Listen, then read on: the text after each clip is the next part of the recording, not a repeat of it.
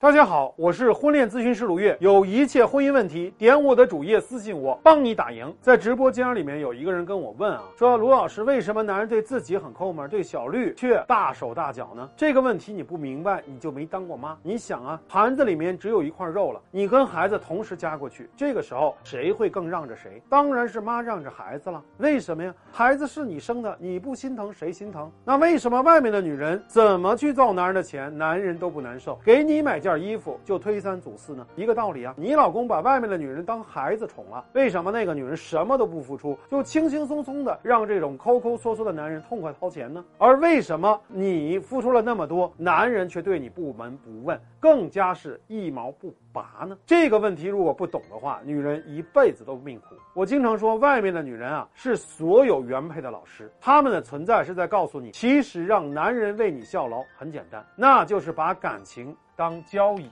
什么意思呢？把感情当交易，包括两个部分，一个是价值，一个是使用价值。首先，我们谈谈什么是价值，那就是你的付出必须是有价格的，是男人必须要付出代价的。很多女人都问我，我的老公啊二心了，跟我已经分居了，我要不要借着给他过生日的由头去增进一下夫妻感情？我说你老公都背叛了你，说了那么多难听的话，对你还进行冷暴力，为什么你还要给他过生日呢？女人说这样不就可以缓和气氛，让他回心转意吗？我说为什么不是他过来找你缓和气氛吗？有人说那是不可能的。我说首先你违反了情感交易的最基本的法则，就是千万不要倒贴。你越是在感情中倒贴，男人就越看低你；你在他心中越贬值，他就越不珍惜你。其次，真正有本事的人要把所有不可能变成可能。你要想缓和感情，其实也不是不可以。你可以说啊，孩子问我要不要过生日，我就帮孩子问一下。我知道你可能会怕，比较尴尬，你就当是拿孩子当个挡箭牌，也好过你把自己去热脸贴冷屁股。你可以把这个当一个测试，看看他对你的情谊有多少。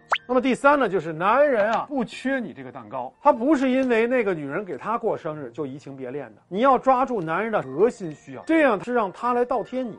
女人就会问啊，那他的核心需求是什么？我说啊，外面的女人就是一面镜子，那个女人最擅长什么呀？她说啊，她最擅长撒娇。我说你有跟男人撒娇过吗？女人摇头，我做不出那么肉麻的行为。我说你知道不知道男人为什么喜欢女人撒娇？因为女女人撒娇的时候，男人就可以软下来，就像是你看到你们家孩子撒娇的时候，你也会产生怜惜之情。没有不会撒娇的女人，只有缺爱的女人。撒娇是人的本能，如果你失去了这个本能，说明你小时候比较缺爱，你不能以柔克刚，以情动人。